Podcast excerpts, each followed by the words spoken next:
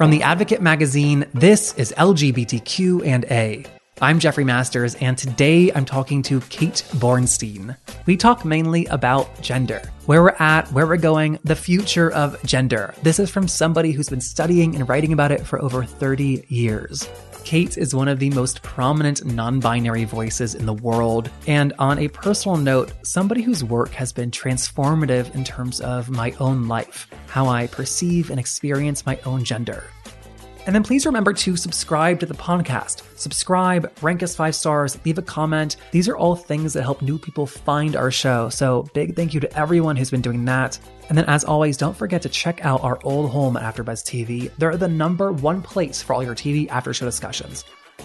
All right, without further ado, here's Kate.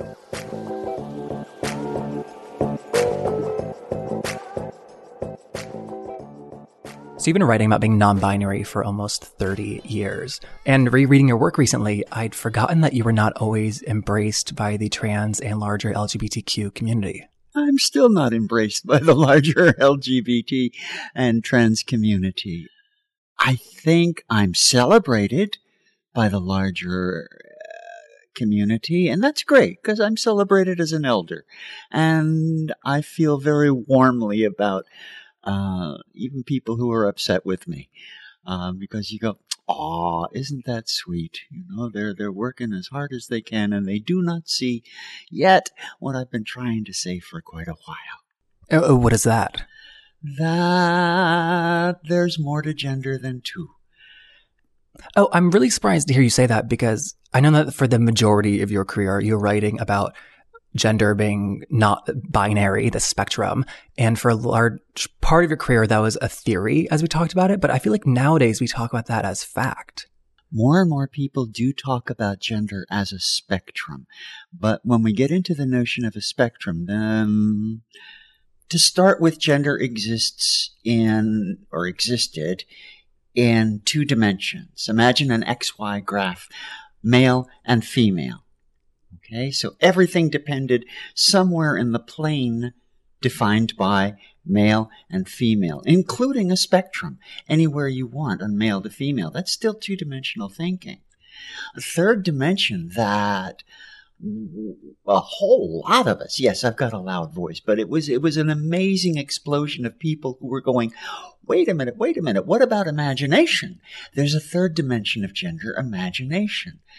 And this puts gender beyond male and female. And instead of an XY graph, now we've got this kind of globe or cube, whatever shape you want to make it in. And then if you really want to get tricky and talk about gender fluidity, then we're talking four, four dimensions because we have to add time. People talk about gender as if it is unchanging over time, but we're always changing our genders. And the problem is when people think that gender is the same all the time for everyone. And your thinking on that has actually evolved, right? You used to write that everybody was outside of the binary, but it seems like you've changed on that. Well, I still think that. I, I, I, think it's paradoxical. Yes, everybody's outside the binary because the binary is a construct. But the truth is, every, many, many people are binary identified. That doesn't mean they're not outside the binary. It means they've made the decision to act and live and be in a binary. Because that is what is comfortable to many people. Of course. And that I've never, never had objections to. What I have objections to is that holding sway over people who don't want that. So what is the the argument against you, you've said that you've been denounced over and over by the trans community. you being non-binary is not actually harmful to me. So is the argument that it is harmful towards the larger movement of acceptance for trans people? This gets back to my loud voice. I, I, I take up a lot of space. Um, you know, I'm I'm a known character, and when I say I'm not a woman, somehow people hear that and go, "Well, Kate Bornstein's not a woman, so what about you?" And you go, "Oh, okay." And this is the way people think. Um, the tall poppy syndrome, it's known as in Australia. What I say is assumed to be true for a whole lot of people, and it's not. And, and, and I've tried to make that point that it's not, um, but that's not heard. Oh. So you're spoiling it for the rest of us is, is a common, common problem. Oh. In, in, in any uh, area, it can be a common problem. In race, it can be a common problem. Uh, in within a religion, wait, no, no, no. Uh, Dalai Lama doesn't speak for all Buddhists. He doesn't say he does. That sort of a thing. I have to wonder if these arguments against you are coming from the older segment of our population, because the younger segment, I hear really like confirming everything that you're saying and repeating it back. I agree. There's a large number of young folks that I just go, Oh, baby, I love you so much. You are living the life I've always wanted to live. And yes, yes, yes, yes. These, uh, and, and, and still there are degrees of that. I think, um, there was a massive millennial survey done by Huffington Post five, six years ago. Uh, over a thousand people were asked questions uh, all over this country. It was an American survey. And they, they, they were very careful to go across demographics and well over 50% of millennials understand gender as a spectrum. And you go, wow, wow. And again, that, that's wonderful. So yes, and these are people you meet. Remember, um, the people we meet, the people we hang out with, are not the majority of the people in the world. We've still a long way to go. I think people are understanding the notion of what people now know as transgender a lot better. Oh, you're really a woman. Oh, I get it. Or, oh, you're really a man. I get it. Um, that is gaining traction in the world. And that's really cool. I think the people, the number of people objecting to that are in fact the old farts, you know, my generation, and we'll be dead pretty soon. So that's a good news. I think too, I hear uh, I, I, think we used to believe the notion that in order to gain public acceptance and to pass laws to protect us, we needed to propagate a single narrative about being trans, about being anything, and that we couldn't complicate narratives because it's unhelpful in that realm. When really, if we don't complicate narratives, we leave people out. And I think trans people know that better than anyone. You were right up until trans people know that better than everyone. Okay, tell me why. um, okay, there there's an idea that trans is somehow monolithic. It's not. I wish it were. Um, when I was coming out, when I was exploring all this stuff in the in, in the eighties, uh, there were transsexuals, and these were people who, uh, these were men, women, boys, girls who had transitioned or were about to transition from one to another, to another gender. Uh, there were transvestites, people who dressed up and for various reasons enjoyed it, did it for sex, did it in secret, did it on the street and celebrated it. They were transvestites. They were street fairies. You know, uh, they're, but there weren't, there wasn't much else. To be a real transsexual in those days, you needed a medical stamp of approval, which included, okay, you need hormones and surgery and then you were a real transsexual. Well, in the late 80s, people started adding the qualifier uh, Are you a post op transsexual? Are you a non op transsexual? Uh, are you a pre op transsexual? And all of a sudden that got cool. And then the word transsexual was was really excluding people. So we used transgender to include anyone who was fucking around with gender at all. And so transgender has been the inclusive term for a long time until May of 2014 when Time magazine came out with Laverne Cox on the cover and said the transgender tipping point. And I saw that and I had I that month is when I finished my chemotherapy for lung cancer. It's all gone now. I'm happy it's all gone. Um, but I'm reading this thing. I'm going, what do you mean transgender tipping point? Because I knew like thousands and thousands of people were nowhere near a tipping point because of their transness. They couldn't get jobs. They were harassed in the street or beat up or killed. That's not anywhere near a tipping point. And then I got it. Transgender had been redefined in the mainstream. Transgender replaced the word transsexual. Because now, when most people hear the word transgender, uh, they think, oh, a man, a woman, a boy, a girl has transitioned or about to transition from another gender. Great. The great stride that transgender people in those terms have made is that it is no longer tied to a medical decree. Uh, doesn't need hormones, doesn't need surgery. So we've improved light years from when I was going through this. But there's so many people in the the inclusive word is now trans. So many people are do not define themselves by any kind of binary that these people eh, don't fit in the word transgender anymore. And what happens in the transgender community is the T in LGBT is transgender, not trans.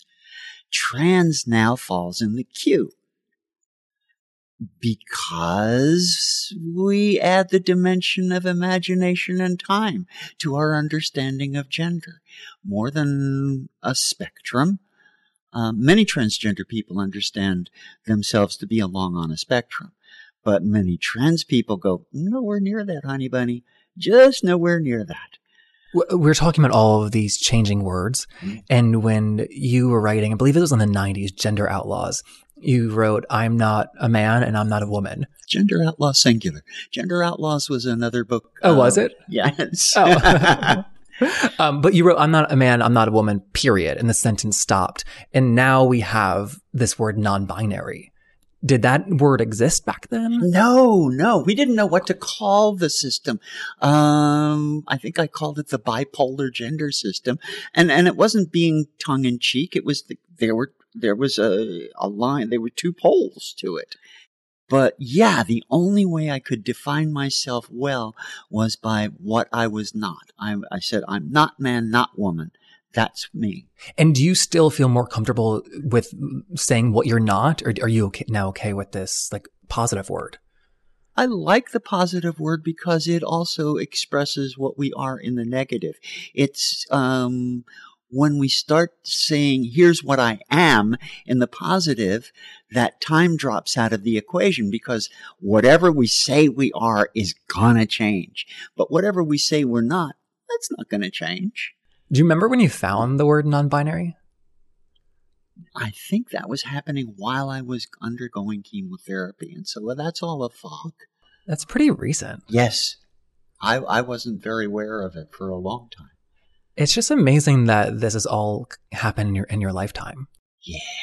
That's exciting. It's so gratifying um, to have been able to be there when a whole lot of us were planting seeds. And it's harvest time. uh, and while we're talking about language too, and the evolving uh, evolving perception of gender, our understanding. Has your feeling on the word tranny evolved? I know you self-identify as that. Yeah. I, I, I don't insist on it with people. I know anymore. I know that I know that it can be triggering in the old sense of the word trigger, in that people who have been traumatized when they hear the word tranny mixed with the tone anger or even not. Um, for those of you who are upset by it now, my sincere regret to hear that you've been traumatized. I think that the unfortunate part is that the origin of the word and what it communicates is beautiful. Thank you. Do you mind telling like the story of how the word came to be and like what it means before it was a hate word? Yeah, yeah. Uh, the word tranny was coined in the late 70s in Sydney, Australia, um, when the only work that trans people could get tra- were the drag bars. Nobody would hire trans people. Again, they were transsexuals, transvestites, street fairies, and the only way they could make a living was in the economic matrix that is was and is the the drag bar. Uh, butch women would be bartenders and introduce the acts. Um, street fairies would hand out flyers and get paid for that. And the height would be, you know, the drag queens who would do the actual performing. And then there was a hierarchy in there, but they all got together. And if you remember, uh, Priscilla, Queen of the Desert, the, the animosity of the transsexual and the, then the drag queen. And then we just, I'm better than you. I'm better than you. And It's been going on for a long time. But what they realized is, yeah, but we're family and we need a family word. And Australians don't like words longer than two syllables. Australians becomes Aussies. Sunglasses become sunnies. Barbecues become Barbies. And trans people became trannies. It was that simple. And so they were trannies. It was family. That would calm things down and we go, Okay, we are family. Okay, great. It's a lot how many, many people use the word trans now. As this umbrella term. Yeah, uh, an, an inclusive term. Now, the wonderful drag queens of the day started moving to the States. Uh, Doris Fish, in particular, in the early 80s and brought the word with her. And of course, then there were the transvestites and transsexuals and street fairies and, and everyone, oh yeah, we're all trannies together and male to female and butch, butch women and passing women. Yeah, we're all trannies together. Uh, and then sex workers, trannies, trannies. And this is where it came a cropper because sex workers and porn, spilled over into the cis, which wasn't the word, world, and people were ashamed. Men, particular cis men, were ashamed of their attraction to trannies and tranny porn and tranny sex workers. And so, because of their shame and self loathing, they aimed that word as a hate word. Now, does that mean it is not a hate word today? No, it is a hate word today, and that's what I've come to understand. Um, what I ask is that when trans people hear me use the word tranny, give me the benefit of the doubt. I'm not saying it with hate or anger or disparity, disparagingly. Um, and neither are many people, not only of my generation, but younger generation trans people also use the word tranny. Um, especially like within, and, and, and, and, and the animosity between drag queens and trans, trans women, it's still there. That's heartbreaking to me. RuPaul Oh my golly, what a no, I love RuPaul.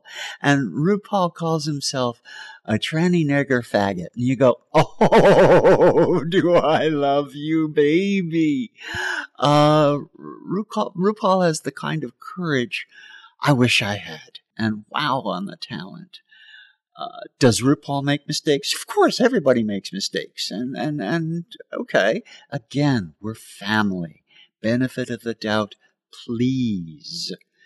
So the, the, the place where trans is becoming a true or more true melting pot in pub in the public view is in fact RuPaul's Drag Race because many of the girls, several of the girls, have come out as transgender, and you go, "Oh, I get it." No, it's not clear yet. It's not one narrative, as you're saying. Um, but they're messing with gender. Drag queens mess with gender and break all kinds of rules of gender. Trans women mess with gender. Even though they are binary identified, one of the cardinal rules of gender is once you've been assigned gender, you cannot change it. So that's breaking a rule of gender.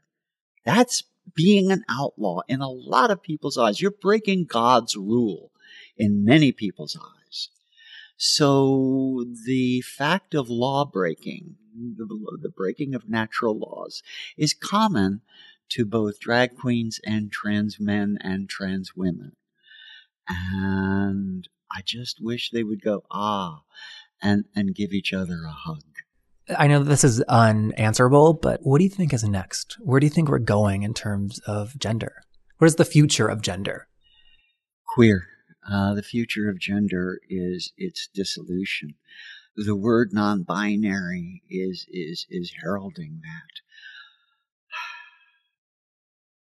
to say non-binary gender is oxymoronic because gender in most people's point of view is the binary.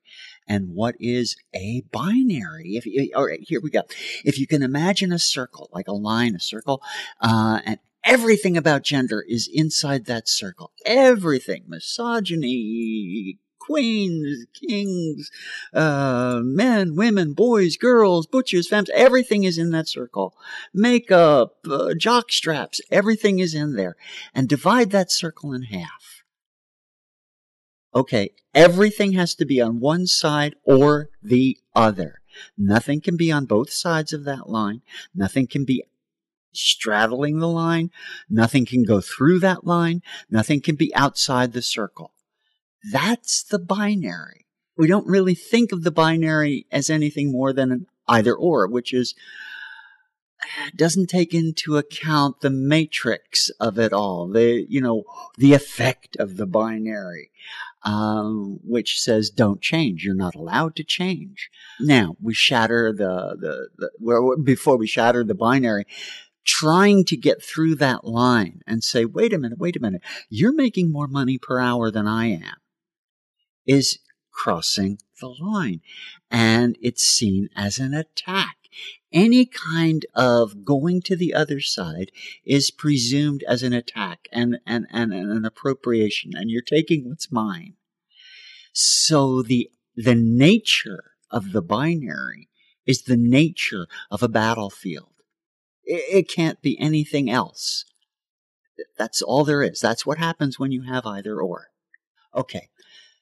Shatter the binary. Wow can't be done, but it, it, it can be done in, on an individual basis. We go, Boop, don't believe in it, and out we go, and I'm non-binary, and all of a sudden, gender is still the circle. Everything about gender is still the circle, but now there's lots of stuff inside. There's a, a, a spectrum inside the circle. There are binaries inside the circle. There are men and women. There are butchers and femmes. There's little binaries floating around inside the circle.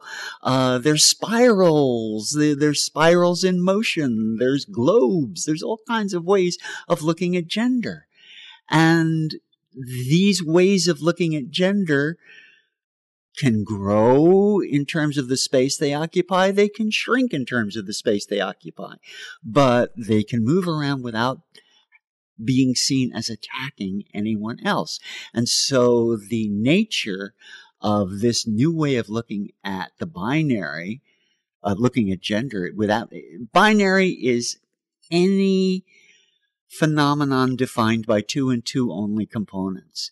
What we have now is a apollinary. It's a real word. P O L Y N A R Y. It's a polynary. And a polynary is any phenomenon defined by more than two elements. It's as simple as that. And the nature of a polynary is the nature of a playground. Uh, there's a possibility for coalition. There's a possibility for cooperation. There never was that in the binary. Now, I wrote these words uh, in a play called Hidden: A Gender, which predated my book Gender Outlaw. And I said, well, gender is not the battlefield, it's the playground. I was very, very full of myself. And I really didn't know what I was talking about. I knew that gender was a battlefield.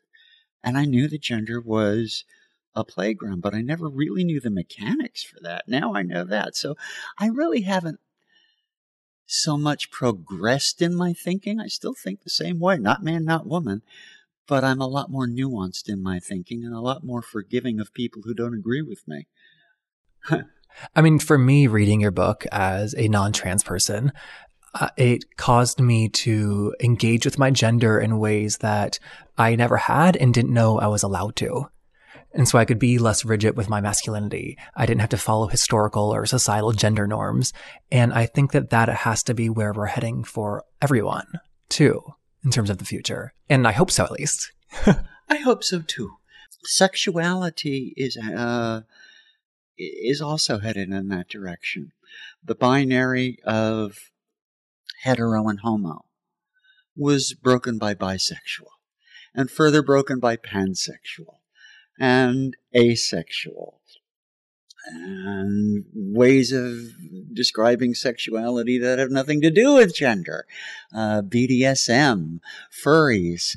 Uh, this is wonderful. This is this is just a wonderful thing, and these two are coming hand in hand. And I think as soon as people understand pansexuality, polyamory, and non binary, these concepts are entering the culture very slowly. And uh, what these concepts are pansexuality, polyamory, and non binary are saying neither nor. They're saying there is a polynary. There is a way of looking at the phenomenon of gender and the phenomenon of sexuality as being composed of more than two parts. And that's what's entering the mainstream very, very slowly.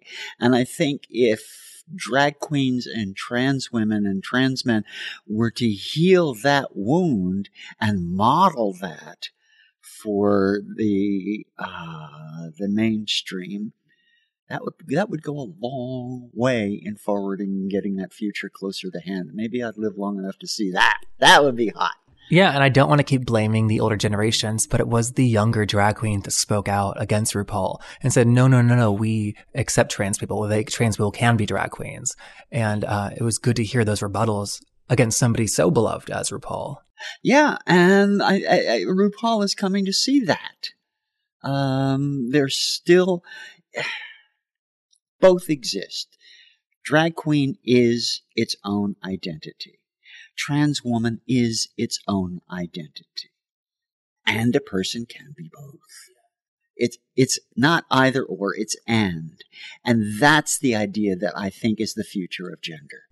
I think to trans people, it's an identity, and drag queen, it's a profession, and we're allowed any profession we want. No. No? No. You don't think, a, oh. No, darling. Tell me. no, drag queen is an identity uh, and a profession.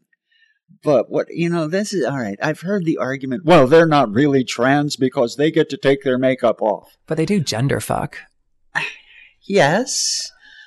Um, have you seen a drag queen out of drag? Yes. They're screaming faggots. You know, they're just like, they get picked on and beat up as easily as any trans person. It's not, you know, they don't go, oh, now I've got uh, cis privilege. No, they don't. And please understand that. Now, female impersonators is another question. Yes, they impersonate women. There are beauty contests for that. And part of that contest is when you're out of your, your female drag, are you a real man? And if you're not, you lose points. Not so with drag. Drag is understood to be an identity, and whether you're wearing it or not. And yes, it's also a job. It's how you make money. Remember, going back to what I was saying about Australia, it's the only place you can make a nickel. Um, that's still the case for people who just don't, whose gender expression is never in any way can be binary. Well, I think that it begins with with men who are generally in power, uh, because for women, they, they're allowed more flexibility in expressing their gender and behaving that way. Mm-hmm. And so it, it's up to men to begin the change since they're at the top. Does that sound like horrible? No, no, uh, it's not up to it. it, it I, I see what you're saying. It's going to take that. It's also going to take Here's what's never spoken about in terms of gender the desirability of trans. When you have someone who's mixing the signals, who's going, well, yeah, yeah, male and female all at the same time, masculine and feminine, and that's an attraction, that's a turn on, that's seen as perversion. Uh, well, I think that that goes to what I think is so important about your work because you do not shy away from writing about sex.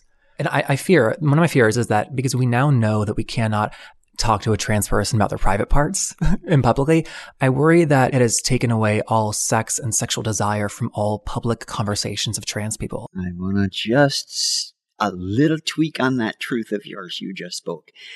You can't speak with a transgender person about their private parts. Um, that's no, you know, the, the, the, that degree of respect is part of being transgender nowadays. Um, but you can speak with most trans people about it.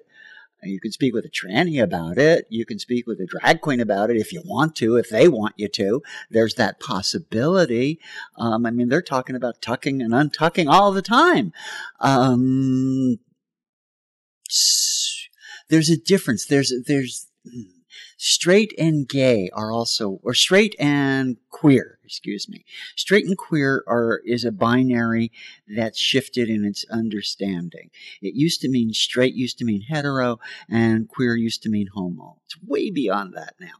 Straight is the conservative wing of sex and gender discourse. Queer is the radical wing of sex and gender discourse. So uh, everybody's got a little of both. Uh, what's what's conservative? Well, don't talk about my private parts. I don't want you to, and I, am not comfortable with it. And don't ask me what I do in my bedroom with my lover. That's none of your fucking business. Well, I, I think right. That's that's straight. Yeah.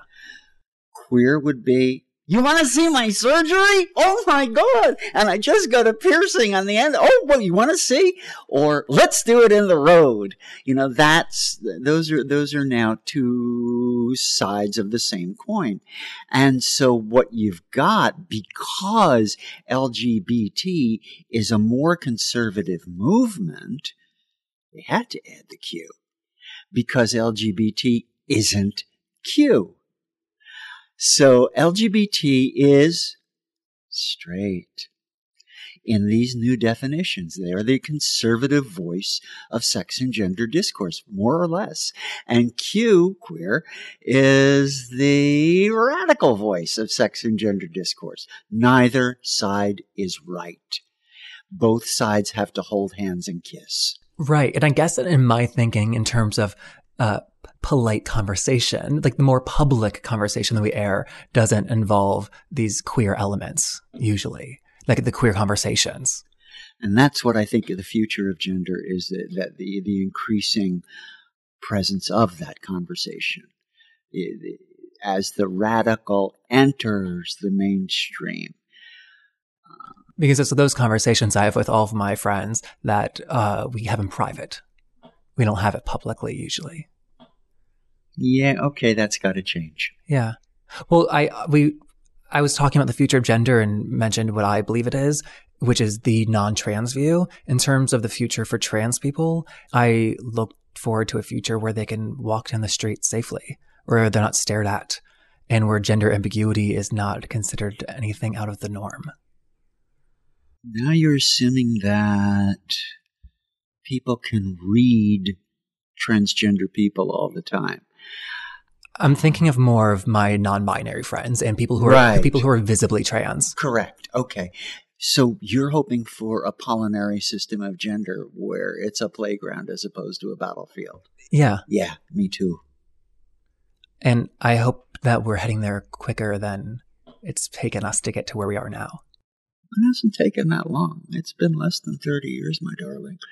I'm 70. I just turned 70. And uh, in a blink of an eye, Time magazine was talking about a fucking tipping point. really? I'm going, holy shit. Uh, See, I read that headline, the tipping point, the transgender tipping point, as being a tipping point about awareness and not acceptance. Interesting. Okay. Makes more sense that way. It makes more sense that way. But I can tell you this that transgender people have taken it as acceptance. Um, okay, now here I am, accept me. That's always been the way of a marginalized group when it becomes visible. I, I'm human just like you. This was feminism. Women are people too. Uh, accept me. And there's nothing wrong with that, but, but that's how it's being taken by trans people is okay. Okay, I've reached the tipping point. Accept me, hire me, give me a job, give me, get, let me, let me pay the rent. And that's not happening. Let me walk down the street safely without a bullet coming in my head. Yeah. Going back to sex for a second. Sure. Um, you are 70 years old now. Uh-huh. How has sex changed for you?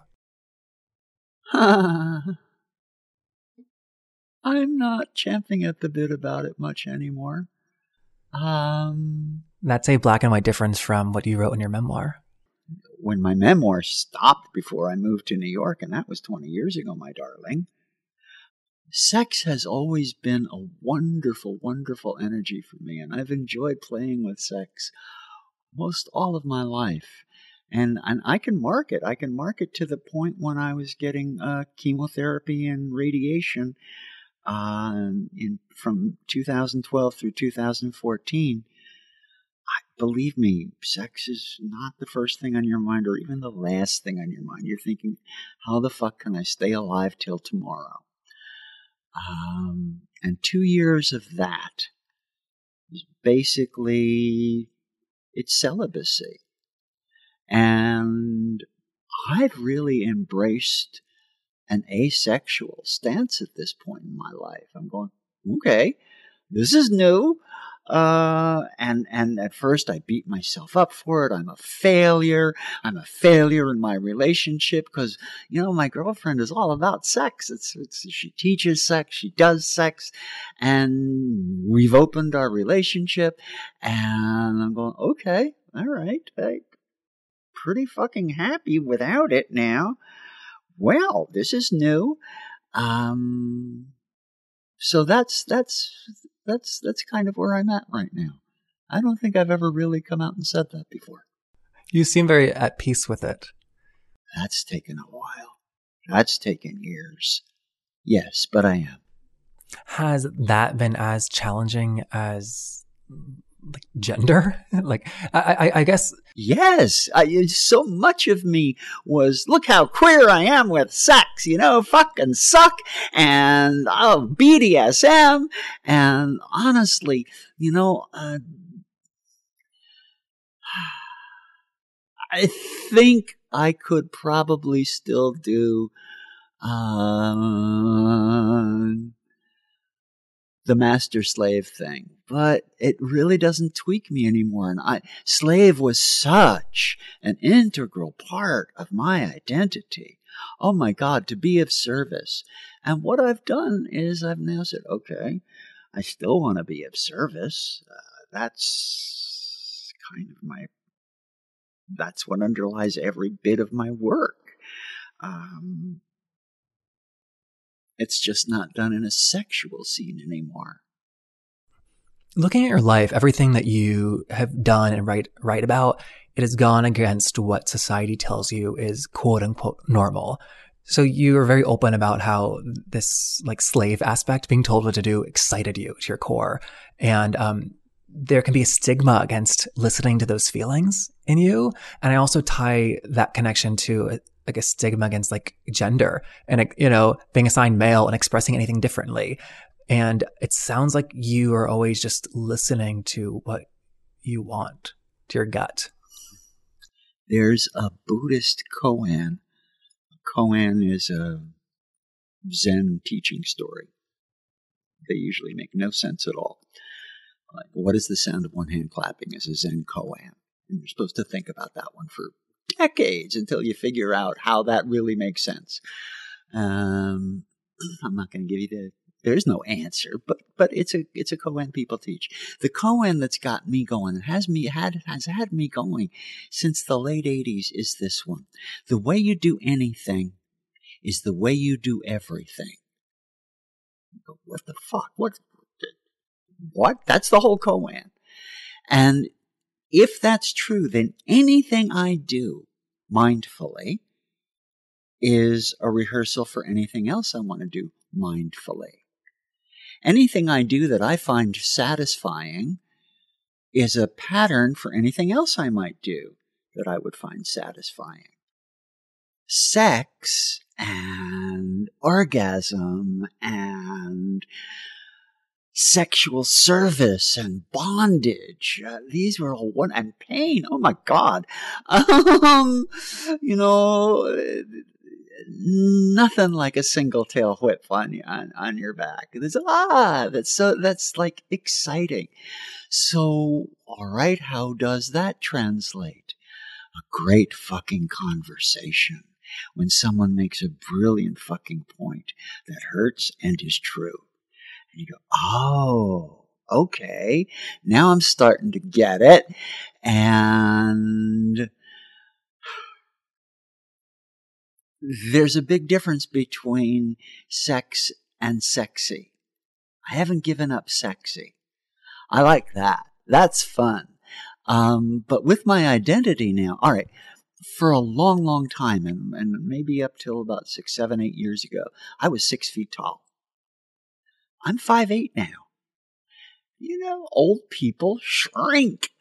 you know, your spinal column, you know, gets. Oh well, there you go. That's a and lot. I've got scoliosis. I know, right? So, um, I'm little comparatively. I see myself as more little, and I'm old honey, you know, they, oh, 70 is the new 50. No, it's not. It's 70, darling. And so I'm old. And what I've tried since day one of cross dressing was to be a lady. This was my mother's favored identity. I know it's it's a matter of being gracious in any situation. And I've always tried to be a lady. So I'm little. I'm old. I'm a lady. I'm a little old lady. And this is what I enjoy being nowadays. I love walking down the street and I put someone just yesterday went, Hey grandma. I go, Hey baby. And this is great. And I can go, young man, might I have that seat? Oh yes, ma'am. Thank you, dear. And So um, that goes back to the playground aspect of gender. Thank you. You know, people are afraid of getting old and age and sexuality uh, affects all of us. Oh my God, I'm getting old. I'm not sexy anymore. Maybe not. But there's lots of different ways to be sexy. I mean, I used to wear leopard print skin tight gowns. Honey, if I did that now, uh, you know, who likes seeing cellulite? No, no, nobody. Now I'm, I'm, I'm dressing all hippie chic which is how I wanted to be when I was in my my late teens and my early 20s. I always wanted to be that cute hippie chick. And to me that's a kind of a sexy. So you find what you're capable of and you go, "Okay, I can do this." Old hurts. There's a great deal of pain in being old. I got to tell you. When I played King Lear in college, I, uh, I was talking to my, my director. How, how do I really play age? I had played a lot of, you know, goofy old men on stage. I was a character. Oh, yes, I can play an old man, you old guy. And I didn't want to make it a caricature. How do I play age? And he says, well, and he was like 50 something. He says, imagine this. Every day you wake up and something new hurts. Oh. And you go through the day with these new pains and old pains, and it affects how you move. And you go, oh, okay. All right, I get it. So age hurts, my darling. And with age comes a great deal of loss. Your kitty's pass, your dogs pass, your friends pass, parents, your siblings, and there's a whole lot of goodbye. But the perspective that you have when you're old, talk with pretty much any older person and they'll say, I wouldn't change it. No, no, no, not that part. No, no, I love being able to see the world the way I see it now. And I think this whole idea of loss and pain, for me, the way you do anything is the way you do everything. Uh, it's rehearsal for that great big moment we all face, and that's death. What could be more painful? What could be what greater loss than that great big fucking goodbye? And I, I look forward to seeing that mystery. I look forward to being as conscious as I could be, as free from grabbing for life as I can be. Um, my mom when I was like 14 or 13, told me, she said, Albert, you know, when I go to sleep every night, I try to think of the exact moment I fall asleep. I never can. Always right before I fall asleep, or maybe, oh my goodness, I've been asleep, but never the moment of falling asleep. I think if I could see that moment, I'd have a better idea of what death is. that's never left me. My fascination with death in my earlier years, up until I was uh, 40 or 50, took the form of suicidal thoughts. It took the form of suicidal ideation, took the form of suicide attempts. Um, it was a fascination with death. I'm still fascinated with death. Uh, but I'm willing to rehearse for it. And do you think still think about trying to kill yourself? No, I don't. I uh, in 2006 I wrote a book called Hello Cruel World: 101 Alternatives to Suicide for Teens, Freaks, and Other Outlaws. And that kind of cured me. Um, it's one of the most realistic views on staying alive that I've seen. Because you say to somebody, if you like cutting and engaging in self harm, do that if it'll keep you alive. And I think that that will make a lot of suicide professionals wince, but it's realistic. Yes. And I also say, when you're cutting like that, try to learn to do it without anger and self loathing.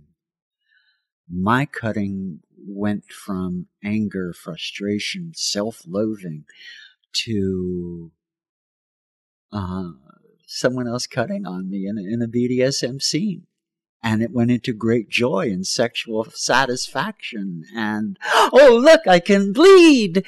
You know, that was great. So again, you transform because everything changes. Remember the fourth dimension of gender time. Time passes, nothing stays the same. Not a goddamn thing. Everything changes. Your most cherished values shift and change. Your body shifts and change. Your notions of gender change all the time. Our conversation, uh, we've changed each other irrevocably. You you went, oh, well, you know, I think you, you, you tossed it off, you know. Oh, I, I think that, you know, that the, the, the tipping point of gender wasn't so much about acceptance. I went, oh, as, as it was awareness. And I'm like, well, that's new. Hey, thank you. Uh, did you know that when you learn something new, you grow brain cells? I did. Great. That's yeah, and that's why it feels so good to learn something new. You go, woohoo! It's it's it's a hoot. Yeah, I also am fascinated by that our brain can change shape and the different parts of it can grow and shrink depending on what we do, depending on how long we look at our phone, certain different things. Yeah. Yeah, yeah, yeah. I think it's incredibly inspiring too that you dealt with su- suicidal ideation for so long and you've done so much important work with your life and that you that has not stopped. At 70 years old you're making your broadway debut. Yeah. That's huge. Yeah it is. And the play is called straight white men the play is called straight white men obviously i don't have the title role uh, is it a trans role uh yeah it's a surprise it's it's a it's a small part uh, there are two trans people in the play ty defoe and myself we set the framework for the play. Ah. So the play is set within a trans frame. Can I ask a question that is simple, but I'm not, uh, that I would like to ask? Please. Um, j- just because I think the gender is so complicated, but oftentimes we look for the most complicated answer when it is simple. And I wonder, you transitioned many years ago in the binary sense from male to female. Had you not done that, do you think you would have been able to say as definitively as you did, I'm not a man and I'm not a woman? I've thought about that. You, know, you think about what if, what if, what if. Um,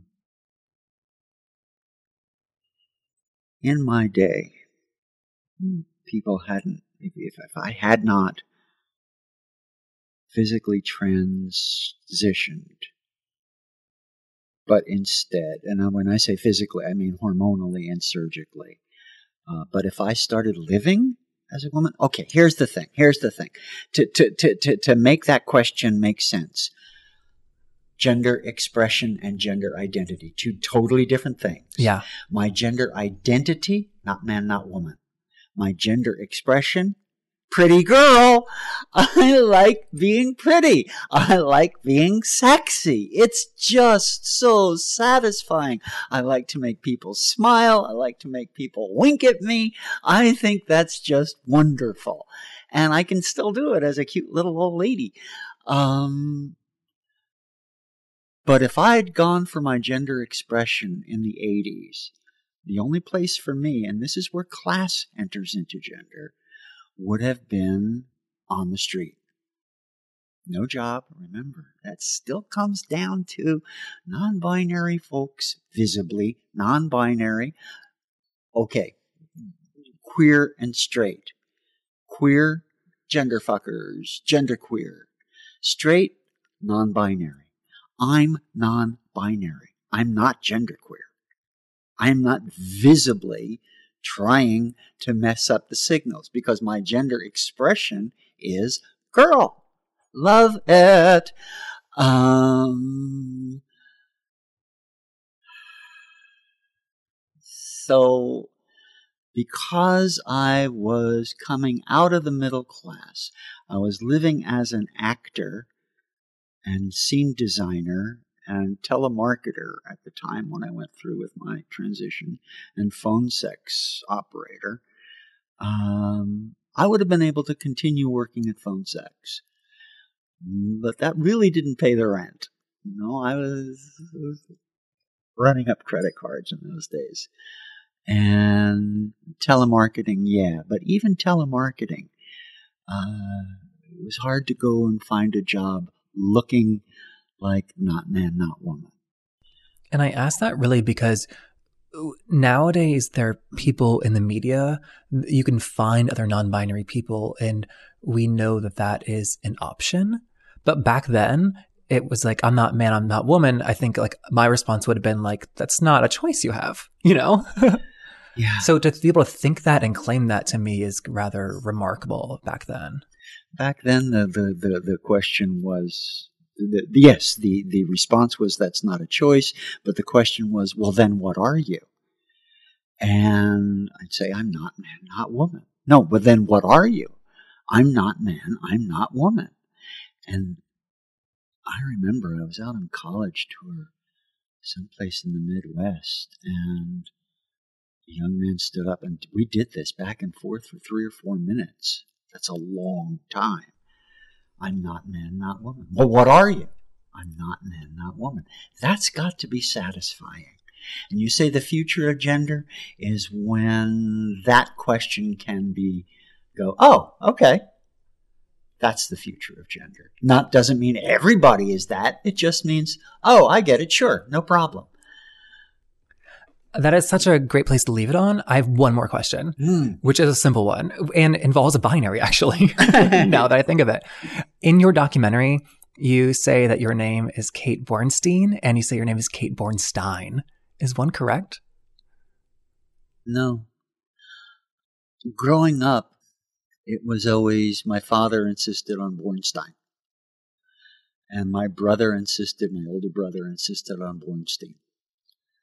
My mother and I would look at each other go, whatever, just spell it right, dear. Uh, and that's how it is. Sometimes it comes out of my mouth Bornstein. Sometimes it comes out of my mouth Bornstein. I'm honestly unaware of it. And it does not matter to me. I do take offense when it's misspelled. so Kate Bornstein, not man, not woman, not Bornstein, not Bornstein. Bless your heart. Thank you for doing this. Thank you. And that's our show. If you enjoyed the interview, please help us to spread the word. Text your friends, tweet about us, write an article, call your mom. All these things are great ways to help new people find our show. It is such a big help. Thank you for that. We are broadcasting from the Advocate Magazine studio in Los Angeles. The Advocate is the longest running LGBT news magazine in the country. It was founded in 1967, that is two years before Stonewall, and we are very excited to partner with them. You can also check out their other podcast, The Advocates, as well as Pride.com's podcast, Work.